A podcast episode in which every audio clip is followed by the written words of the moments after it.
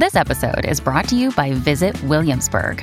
In Williamsburg, Virginia, there's never too much of a good thing. Whether you're a foodie, a golfer, a history buff, a shopaholic, an outdoor enthusiast, or a thrill seeker, you'll find what you came for here and more.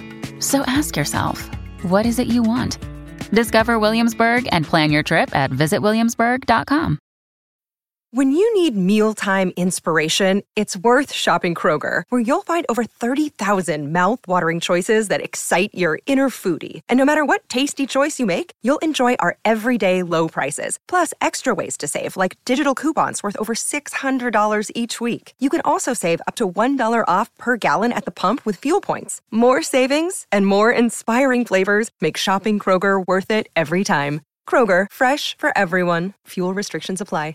Hello, everybody. This is Marshall Poe. I'm the editor of the New Books Network. NBN listeners like to read books and buy them. So we thought we'd tell you that right now, our friends at Princeton University Press are having a remarkable site wide sale. You can get 50% off books, including ebooks and audiobooks, with the code 50, F I F T Y, at checkout until May 31. You can save some real money on Princeton University Press books. I encourage you to go there and check it out. Welcome to the New Books Network. Hello, and uh, welcome to New Books in Medieval History, a podcast channel on the New Books Network. I'm Evan Zarkadis, your host, uh, and in today's episode, I'm very excited to be talking with Dr. Joel Anderson, Assistant Professor of History at the University of Maine, to talk about his new book, Reimagining Christendom Writing Iceland's Bishops into the Roman Church, 1200 to 1350, published in 2023 by the University of Pennsylvania Press. Dr. Anderson is a historian of medieval Europe, uh, and, and his research revolves around issues of communication, imagination, and authority in the high and late medieval church. Hello, Joel, and welcome to the show. Hello, Evan. Thanks so much for having me on. This is a real pleasure. It is it is a pleasure for me indeed. Uh, I should mention that uh, you were my um, master's advisor, so it's definitely uh, an honor to be able to uh, give you uh, this interview well, it's an honor to be able to speak with you and to, to chat more about medieval history, which we've um, spent plenty of time doing. Absolutely, yes. And um, this was my first um, book on anything to do with medieval Iceland. So, from that, I, I want to say that the book read very well. Um, I was really, I was really intrigued by the way um, you connected the local examples that you were using um, and the local stories and the manuscripts that, that you worked on with the broader Christendom, medieval Europe, and some of those themes that were going on at that, at that time. So I, I was really engaged with with, with that. So uh, I just want I, I just wanted to put that out there. Wonderful. Well, that's what the book tries to do. So I'm, I'm glad that um, resonated with you. Perfect. Yeah. So the book is about medieval Iceland uh, and Christianity, of course, the Christendom, the expansion of Christendom, um, and the spread to medieval Iceland from the 12th century through the middle of the 14th century. Um, talk to me a little bit about how did you come to this book theme, book idea? Where did this whole process and research um, start? Great. Yeah, I can uh, uh, start uh, back a ways and uh, talk you through um, how this book came to be. But um, it's a product of my, um, you know, studies over the last couple of decades or so. It's kind of scary to think that it's been that much time. But um, I did my undergraduate work at Bates College in Lewiston, Maine, had a terrific uh, uh, advisor there um, who sort of encouraged me to um, to study further. Uh, his name was uh, Michael Jones. Uh, I did a couple of um, different master's programs after graduating from Bates, um, one uh, at the University of Oslo and the other at the University of Iceland. And these two master's programs um, introduced me to the genre of texts that are at the very center of my book, um, namely the Icelandic um, bishops' sagas. So uh, the bishop sagas are uh, essentially biographies of Iceland's bishops um, written in the 13th and 14th centuries. Uh, compared to their um, celebrated cousins, the sagas of Icelanders, the bishop sagas have, have received comparatively little um, scholarly attention. But um, really, from my first encounter with these sagas as a master's student, I found them to be fun, uh, inventive, uh, quirky, uh, and really worthy of, of, of, close scholarly attention. And so uh, the time I spent at uh, Cornell University, where I did my PhD under um, Oren Falk, uh, was time spent thinking about how to situate. the Icelandic bishop sagas in some wider um, historical and historiographical contexts. Um, and so the era that I write about in the book uh, is, is the era between roughly 1200 and 1350. It's an era in which government is kind of growing uh, across Europe, especially written government. So, government uh, through uh, documents and literacy and administration. Um, within the medieval church, this is also the era of the so called papal monarchy. Um, so that's a notion that the Pope sort of rules over the church um, just as a king or a queen um, rules over their kingdom. And the kind of standard um, historiographical narrative of uh, this era in the Roman Church uh, is that it's one in which um, the Roman Church is sort of extending uh, its authority and um, uh, subjecting peripheral churches, including the Norse Church, um, to that authority, uh, especially through uh, kind of written administration and written government. And the, the bishop sagas that I was reading, these Icelandic bishop sagas, I think told a, a more interesting and more um, complex story, a story about how um, Icelanders, on the one hand, were kind of aligning themselves with the Roman Church and with the papacy, um, but were also sort of um, repurposing and using and adapting uh, its authority to suit um, local ends and to advance agendas that didn't necessarily resonate with um, the agendas of um, the popes in Rome and other um, central planners in the mm-hmm. church. And so that's a kind of dynamic that I try to um, illuminate uh, in my book, which I've titled um, Reimagining Christendom. So, reimagining Christendom in the sense of how Icelandic clerics reimagined what it meant to belong to medieval Christendom, but also reimagining Christendom in the sense of how we, as, as historians, as scholars, might um, kind of rethink uh, and reinterpret the dominant characteristics of medieval Christendom um, when we examine it, for instance, uh, from the perspective of uh, medieval Iceland and its bishops' sagas. Yeah, thank you. Yeah, quite a long process. Yeah, definitely uh, took took took you your your course of time in, into developing it and and finally um, putting it into a book format. Mm-hmm. Um, how many were the bishop um, sagas? How many did you study, or or is it uh, one particular collection of documents? Yeah, there are um, several bishop sagas. Uh, a, a, table in the back of the book uh, helpfully sort of um, catalogs them. Um, but there are um, sagas of um, uh, Jon Ogmundarson, uh, a bishop saint, in a couple different uh, redactions. Uh, sagas of another bishop saint, Thorlákr Thorhallsson. again, in a couple of different redactions, a couple different versions, that is. Uh, there's a work called uh, Hungrvaka, literally um, like the hunger waker or almost a, a kind of appetizer, hmm. uh, is really what the title means. It's meant to sort of um, whet the reader's appetite for more uh, about the um, the lives and biographies of the um, bishops of Skálholt. That's the um, uh, southern uh, episcopal see in Iceland. Um, then there are a couple sagas devoted uh, to Bishop Guðmundur Arason, uh, sagas uh, that relate, uh, or a single saga, I should say, relating to uh, Bishop Árni uh, Thorláksson, and then also a work that I'm very fond of, 14th century work devoted to the life of Bishop Laurentius Kálfsson. Mm-hmm. so it's a pretty broad genre uh, uh, across several different um, centuries and several different bishops. Uh, should say, I mean, there are other works that could be kind of uh, affiliated with the genre. Um, and uh, uh, certainly Icelandic bishops who don't get their own saga. So it's, it's somewhat mixed, but it's a, um, a recognized genre uh, within the field of saga studies from the 19th century or so. first editors dubbed them the Biskupasögur, the sagas of bishops, and that label has kind of.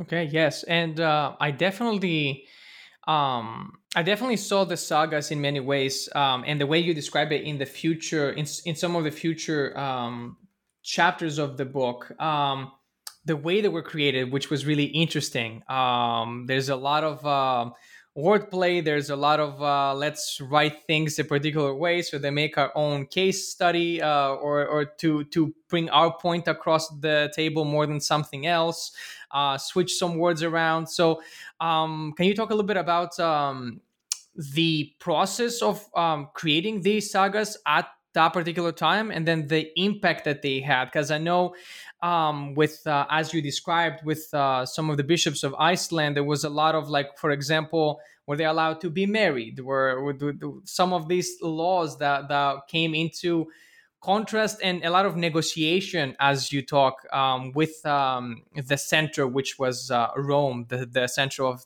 of, of the Catholic Church.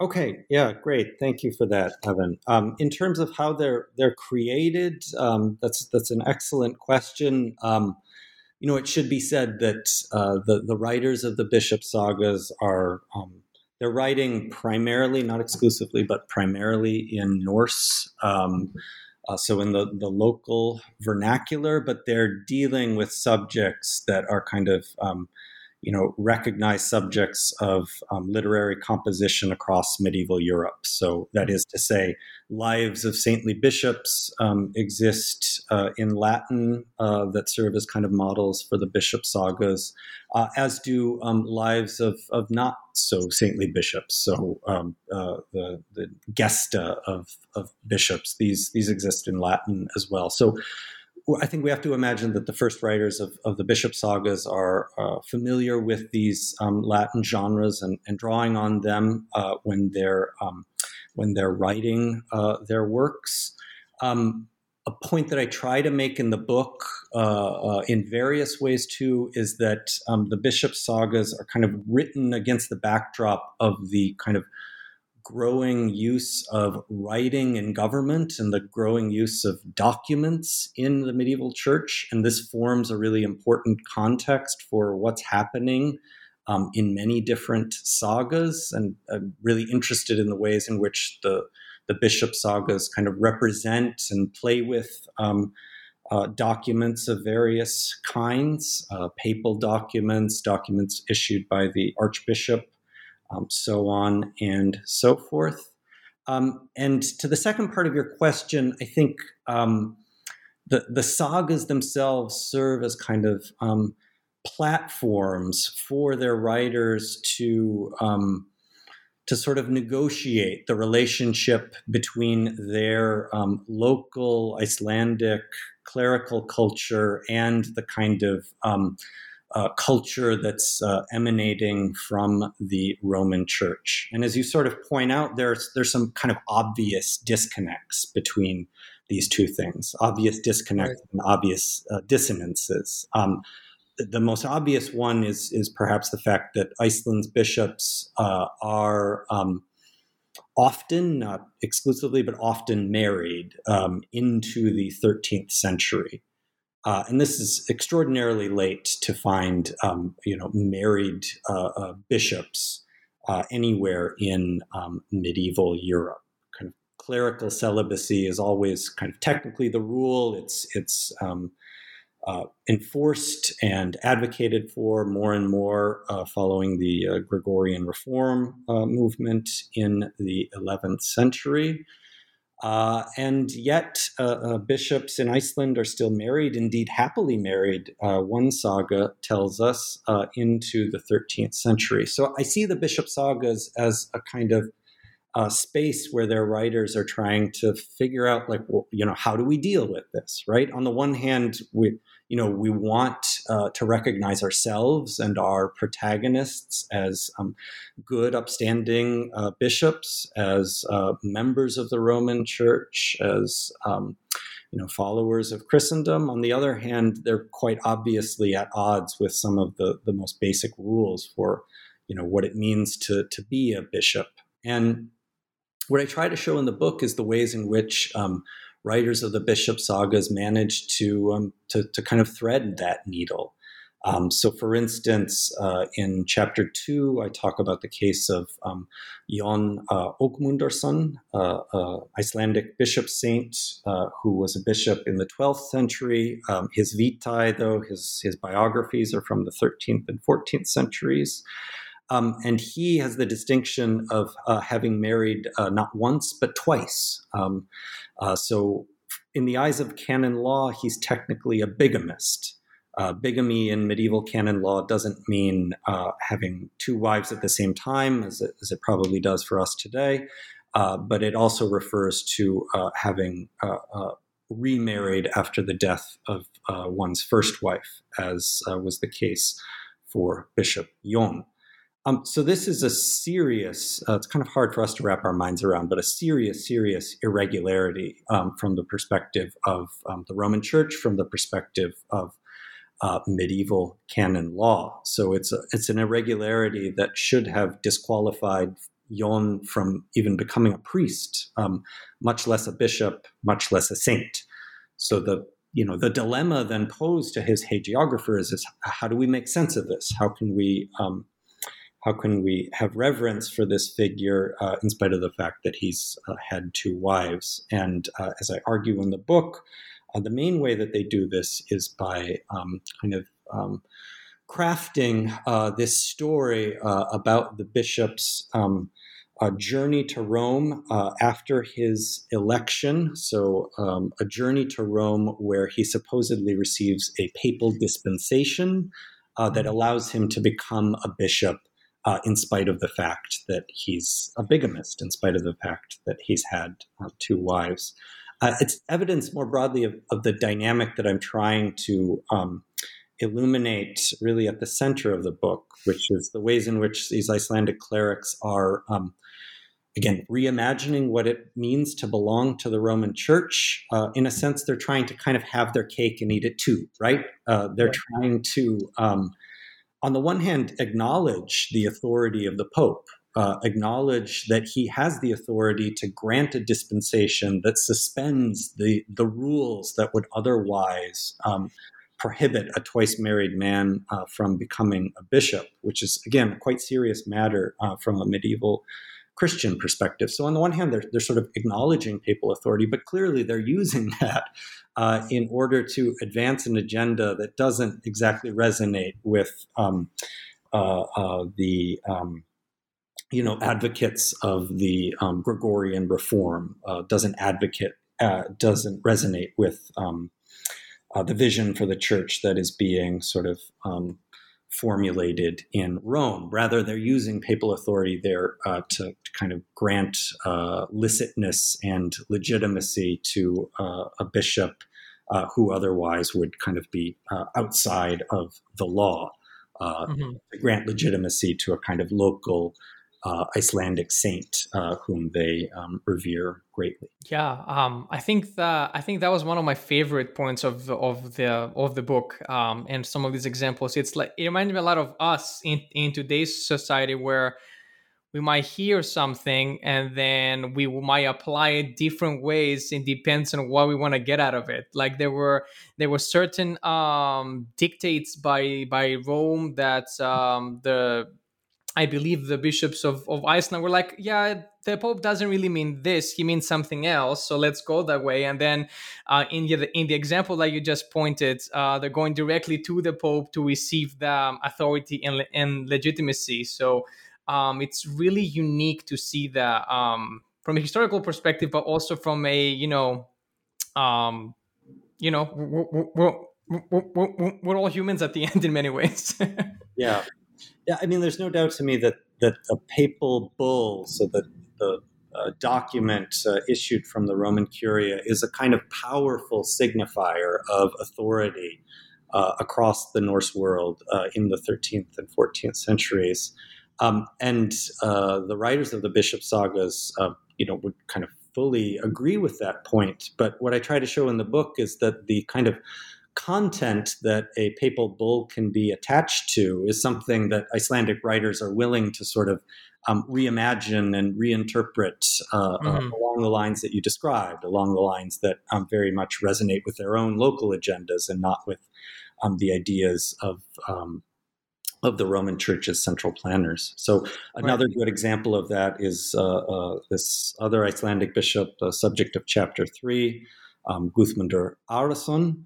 Um, he uh, finds himself um, in exile in uh, Norway uh, twice during his life, and the um, archbishops of Norway uh, uh, are quite skeptical of him for various kinds of reasons. And uh, his sagas tell us that they make the determination, or one of them makes the determination, that um, Guðmundur can't continue holding the episcopal office um, unless he gets a dispensation from, uh, from the Pope. Uh, uh, much like um, in the case of Jon Ogmundarson. So then the saga has this delightful tale uh, in which Guthmundur um, sends a messenger to Rome.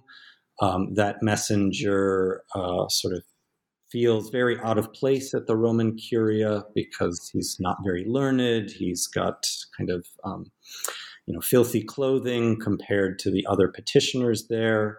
Uh, he finds his way into the papal palace and uh, can't seem to kind of get his petition to the Pope himself, and so he winds up um, saying a prayer to uh, the Virgin Mary and throwing uh, uh, his petition uh, from the back of a crowd. And of course, it kind of lands right at the Pope's knees. So, this is the original Hail Mary Pass in my estimation. Um, but anyways, of course, the, the petition lands there, uh, and uh, the Pope reads it, and um, gets his dispensation, and then you know once again, it's an instance of uh, Icelandic clerics um, uh, kind of acknowledging uh, the Pope's uh, supremacy over the law and it, the Pope's capacity to um, bend the law to make exceptions, but again using that authority to um, uh, bolster the um, cult uh, of a local and and very uh, very idiosyncratic bishop saint. Uh, in this case, uh, Guðmundur Arason. Mm-hmm. Yeah, and I should say too the. Um, the the story itself is probably um, based on like a real papal document that was sent from the Roman Curia um, to uh, the Archbishop in Nidaros in the 13th century. But it said nothing about a, a dispensation for Guthmundur. In fact, it was probably a um, a document suggesting, kind of gently suggesting, uh, that he should resign his office. So they're like a real instance of a document uh, uh, from the Roman Curia gets reinterpreted, reimagined, and kind of adapted uh, in the um, minds of these Icelandic clerics uh, to wind up saying something totally different from what it probably actually said. Um, uh, in this case, it or in the sagas, it, it, says that that Gudmundur has this kind of blanket dispensation that suspends right. all the laws that would otherwise um, prohibit him from holding the episcopal office. So, uh, uh, just an illustration of your point uh, uh, uh, that um, these documents uh, can be kind of um, reimagined and reinterpreted uh, along lines along the lines that their issuers did not um, originally intend. Yeah, and that's very interesting. Um, you know, to see that local again. Uh, I think um, a sub theme for your book, in my eyes, is ne- negotiating mm-hmm. um, a lot of things, um, and it's really, it's really um, you know, how can we use that power that that comes to us? And my question, I guess, is um, the power that comes to us from from Rome. Um, my my question is, I guess, it's two questions when it comes to this particular um, example of, you know, using these bulls, these papal bulls that have very important weight on them. Um, you know, when when we talk about general Christianity and the Christendom and the outreach of the Christendom um, the the first is are, are there any indications that um, the papal authority uh, did that with other areas of Christendom, or was Iceland, for example, the black sheep of uh, of um, of of Christendom that they were trying to try to calm the waters and and and, and figure out how do we interpret them into our our Christian culture in many ways. Mm-hmm. Yeah, I think um, this is a, a, question that I wrestled with um, throughout uh, the process of, of, writing the book. The question of just just how anomalous um, is Iceland, and I think that um, ultimately it's not that anomalous. Actually, mm. that ultimately the um, the majority of clerics throughout medieval Christendom uh, had the same kind of relationship with the papacy that clerics in Iceland had, um, which is to say that they kind of apprehended papal authority um, through the occasional bull that they received, um, through kind of traveling texts and um, traveling messengers, um, through stories and tales about what the um, Roman Curia was like. Um, and so, even as the um, this, the stories I describe about you know married bishops receiving papal dispensations and so on and so forth um, might seem like these kind of uh, weird, uh, anomalous, idiosyncratic products of this very isolated and weird and anomalous and idiosyncratic clerical culture. Um, if you just dig uh, behind the surface a little bit, you'll see that that the Icelandic bishop sagas are more like kind of prominent accentuations of the prevailing landscape. That is to say, they kind of hold up a, a sort of a distorting mirror or a kind of circus mirror to, to sort of realities within um, the Roman uh, church at the time. Um, and so, uh, for instance, as I point out in the book, um, there's a, a, an instance of, of priests in Sweden, you know, claiming that they have a privilege that uh, allowed them to um, uh, to get married and to remain with their wives, a papal privilege to this effect. Um, probably not, but actually, like real papal legates were willing to kind of cut, you know, small scale deals with um, clerics in Sweden and clerics uh, uh, in Iberia, more or less allowing them to to keep their um, wives so long as they you know paid the uh, appropriate fines. So, which is to again say that the the Icelandic stories are really kind of uh, accentuations of, of, a culture that's um, already there in medieval Christendom. They're not um, wholly off the map. Um, mm-hmm. In the case of, of Jon uh, for instance, the, the bigamous uh, bishop, um, there were stories um, circulating uh, throughout um, Christendom at the beginning of the uh, 13th century, end of the 12th century, as uh, Stephan Kuttner has pointed out, uh, relating to a, a, supposed bigamous archbishop in Palermo in Sicily uh, who received a um, papal dispensation. And these tales are probably um, kind of the inspiration, uh, or at least partially the inspiration, that Jon's um, hagiographers draw on. So, um, you know, I try to make the case that um, as as strange as some of the Icelandic stories um, might seem at first blush, um, when kind of set against their um, uh, their broader backdrop from the 13th and 14th centuries, they're more like kind of uh, distortions and prominent accentuations rather than kind of pure uh, anomalies that are uh, entirely off the grid. So, no, I don't think uh, uh that the Icelandic church is the kind of um, black sheep of uh, medieval Christendom. I think it probably shares a lot more um, characteristics uh, the, with other churches across 13th and 14th century Christendom, other local churches than. Um, than historians, or at least a previous generation of historians, might be um, willing to admit. Right, right, yeah. And I guess the second part to that theme um, of, of questions is okay, so you have the clergy in Iceland doing this negotiating, uh, doing a lot of the active work of uh, reframing certain things, uh, enforcing other things, creating the, the network of connectivity and communication with, uh, with, with Rome um, and they see the papal um, documents um, as as important and and crucial for that for for that matter. Was that the same as with uh, the the commoners in Iceland? Um, the the the Irish um, Irish I'm sorry the the, the, the Icelandic um, ba- ba- bishops and f- how how did they communicate the importance of that of the of that la- language and and and and laws coming from Rome? How do they communicate it with people of, of Iceland? Yeah, that's a great question, and uh, one that I would say is is kind of difficult to to get a, a firm handle on. Um, the the bishop sagas themselves, I think, tell us primarily about kind of clerical culture in the the Norse world. So clerical culture, not necessarily um, lay culture.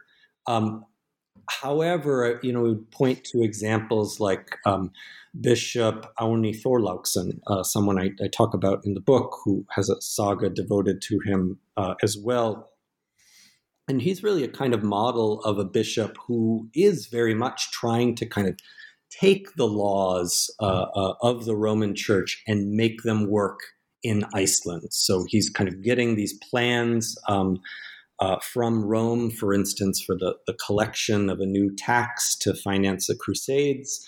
Uh, and he's implementing those plans uh, exactly as they were drawn up uh, in the uh, the papal bulls that he received. This, at least, is the um, impression that his um, biographer um, wants to uh, lead us with. So there's an instance of, of the kind of Roman Church being kind of impressed on the um, the the the lay folk, the commoners of Iceland, uh, in in a really um, um, in a way that that would kind of resonate with uh, Rome's uh, uh own ideas for how these things should be done. But I really see Árni as the kind of um, as the kind of exception uh, in uh, among Iceland's bishops. I think other writers of bishop sagas are far more interested in sort of again tailoring Roman authority to um, to suit their own um, local agendas and how those agendas kind of resonate with um, the agendas of, of, of, lay people in Iceland is is a, a, really you know it's a complicated question. So right.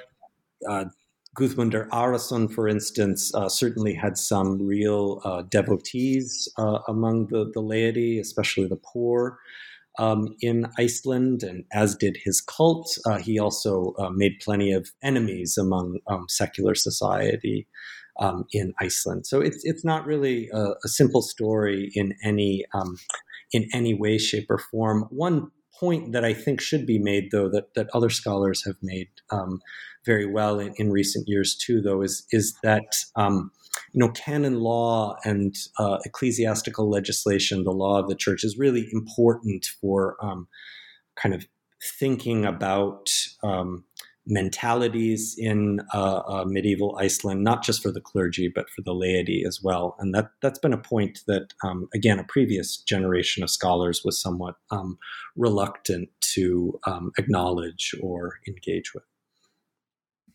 Yeah, and, and thank you for for both of those answers. Um, so you mentioned a lot about a lot of recent scholars and what they've done about this. Um, that they see, I think I have a quote here from the book that they see they stress the participation of local society in ecclesiastical go- governments. Um, um, and I guess my my question to you now is uh, what it, what was the belief before that new wave of scholars trying to see the local um, effect on that? What was the the previous uh, understanding of how this process worked? Yeah, I think there are a couple of, of sort of um, historiographical narratives there that I'm I'm kind of writing against, and as I uh, point out in the um, the quote that you gave, I'm, I'm, far from alone in in um, disputing some of these um, uh, you know characterizations but the, the i would say broadly speaking to to sort of sketch some of the the positions that i'm trying to um, to rethink and and write against um, there's there's a dominant narrative first just about the Icelandic church itself um, that it's sort of gradually being um, gradually but inexorably sort of being co opted by the Roman Church over the course of the 13th and 14th centuries, that it's uh, increasing, increasingly subject to the Roman Church. Um, and again, I think that the story is much more complicated than that um, in the, the evidence that I bring forward. There's a lot more negotiation, there's a lot more dynamism. Um, the previous uh, uh, kind of scholarly narrative, again, that I'm, I'm trying to write against, uh, sees this as a real era of kind of, um, you know, top down control in the church. So ideas and platforms are kind of uh, formulated uh, in Rome and then they're kind of diffused outwards from Rome and impressed uh, on various local churches. Uh, I see authority in the church functioning in a much more kind of bottom up manner, um, where uh, petitioners and messengers and lawyers are, you know, bringing documents to Rome uh, in search of some kind of um, response and uh, hoping that not necessarily that they can do something for Rome, but that Rome um, can do something for them. So that's a mentality that I see as, as really um, widespread in the bishop sagas and one that I suspect is, is quite um, widespread elsewhere uh, in high medieval Christendom. Um, and another narrative that I'm trying to um, rethink is a narrative about kind of the growth of literacy and the growth of writing, uh, especially in in government and uh, church government. And there again, I think there's a kind of um, uh, narrative of um, uh, increasing use of documents uh, in church government, and those documents being used to sort of consolidate the authority of um, popes and archbishops at the expense of um, various local churches and local societies. And once again, I see a lot more room for um, negotiation, adaptation, reimagining, reinterpretation, and a point that I try to make, especially in the in the last couple of chapters of the book, uh, is that these documents issued by by popes and archbishops, on the one hand, they are capable of kind of regularizing and normalizing the government of the the Roman Church, but they're also capable of of kind of destabilizing the government of, of the Roman Church. Uh, so instances of documents being used, um, as we've discussed already, for purposes uh, uh, that run entirely contrary to the intent of their issuers. Um, documents being, you know, forged. Uh, uh, another obvious instance of um, uh, writing destabilizing rather than uh, regularizing government. So this, once again, is is a kind of point that I'm I'm trying to make that the, the Roman Church was not a, a kind of machine, uh, a sort of efficient bureaucratic machine, but uh, the metaphor that I try to use in the conclusion is to sort of try to think of the Roman Church and, and Christendom uh, as a kind of greenhouse, right? As a sort of broad um, structure that's capable of nourishing uh, uh, a diverse array of, of species, a diverse array of, of local churches, uh, including, you know, this weird Icelandic church with its um, married bishop saints and uh, uh, saints like Guðmundur who go around consecrating wells and springs and so on and so forth. Right. Thank you. Yeah, I think that was a great uh, example the greenhouse. Yeah, yeah. I, I, never, I personally never saw it that way because I, I was never um, exposed to again this particular scholarship that you were that that, that you're talking about about Christendom and the Roman Church, but also um, through the case study of Iceland. Um, and to me, uh, as a scholar that, that works on Byzantium and and more of the high me high medieval Europe as well um, to me makes sense. You know, how do you incorporate all of these distant lands and peoples? And to me, it it, it always um, it always was a f- point of fascination trying to really think about how do you in in in that age's technology and, and, and communication systems how do you really work with these distant lands? And i think this approach really and the examples of course that you brought forth and all the sources um, re- really bring it together in many ways um, to really understand how that whole huge system for for the time worked um, cohesively in in m- most times. Yeah, a really important facet of that, um, sort of riffing on what you were saying, is is the the rescript nature of um, papal government during this era. So, by and large, what the um, papacy is doing is responding to petitions brought to it um, rather than um, issuing its own, you know, edicts and uh, uh, rules, um, uh, just sort of um, uh, forged at the center and then um, dispersed outwards. There are some instances of that, but by and large, papal government is a kind of um, rescript government, and that's that's a really important facet of understanding the uh, the nature of of government uh, in this era and what it's capable of doing and what it's not capable of doing. And basically, I, I think the um, the authors of the Icelandic bishop sagas are really attuned to the kind of rescript nature of, of papal government, and um, they have this sense. And again, it's it's a distorted sense, but it's probably not too far off the mark. Um, that a messenger um, who journeys to Rome um, with a petition in hand um, can more or less uh, often get uh, uh, what he's looking for.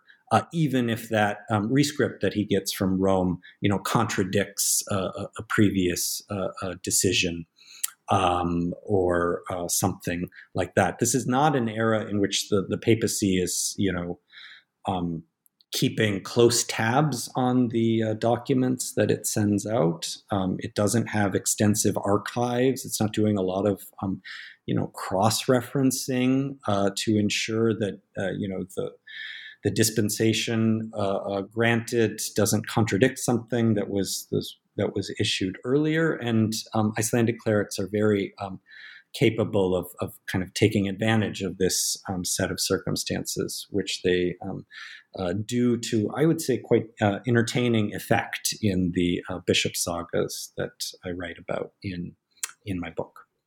Right. Yeah. It definitely brought a different light, um, at, at, least in my eyes, um, studying it and and and the functioning. Again, I think it's very complicated, and and and it's good to think it as complicated and not as simplistic, um, which I think was what ha- what's what what happened in the past in many ways. Uh, you know, that you have the papal bull, and everybody followed it in many ways. Um, I think it brings back the human nature and and and just how Europe was at that point. Yeah, yeah. Thank you. I, I think that um, resonates with what what I was trying to do in the book. Um, I should say, I mean, I still do find plenty of value in, in some of those older scholarly narratives about the um, the, the growth of Christendom, but I think they need to be um, tweaked and and nuanced and um, examined alongside the um, the, the the dynamic negotiated evidence that I'm trying to bring forward in uh, in my book on right medieval Iceland. Yeah. Perfect. Yes.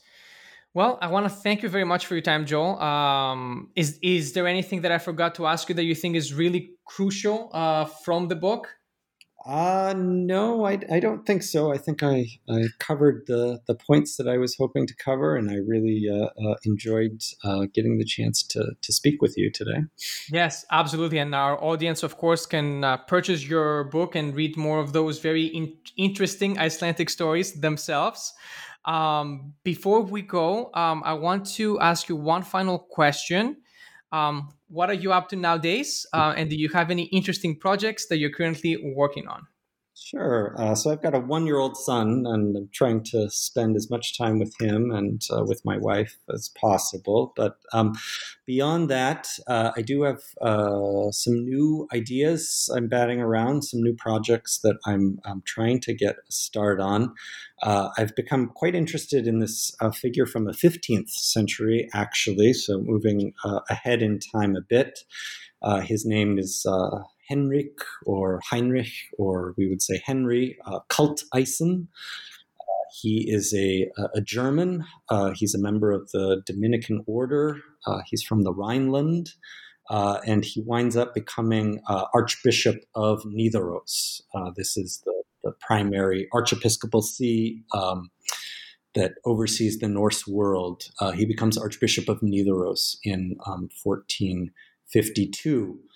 Um, he's an incredibly literate and incredibly um, credentialed um, individual. He's a doctor of theology. He's a major figure at the Council of, of Basel in the 1430s. He's an advisor uh, and sort of diplomat for two different popes in the 1440s. And this archbishopric uh, in Norway should really be the kind of culmination of his career of devoted service to the Roman Church.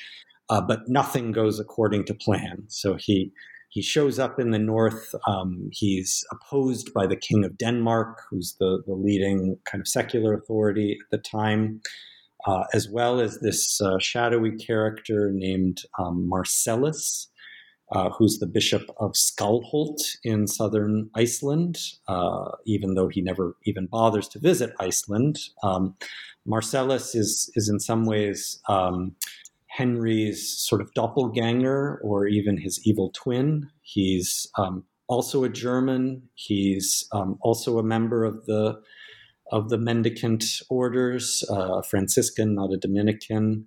Um, uh, he also wants to be uh, Archbishop of Nidaros, but whereas Kalteisen is this kind of um, you know servant of papal authority and a, a, a rule follower, um, uh, by the book kind of guy, uh, Marcellus is a con man. Uh, he's a fraud. He's a swindler. He's a forger. Uh, he gets tossed in jail uh, uh, at a couple different points of his life for forging papal bulls and other things, but still manages to, to secure this um, bishopric in Iceland and just about manages to become um, Archbishop of um, Nidaros as well.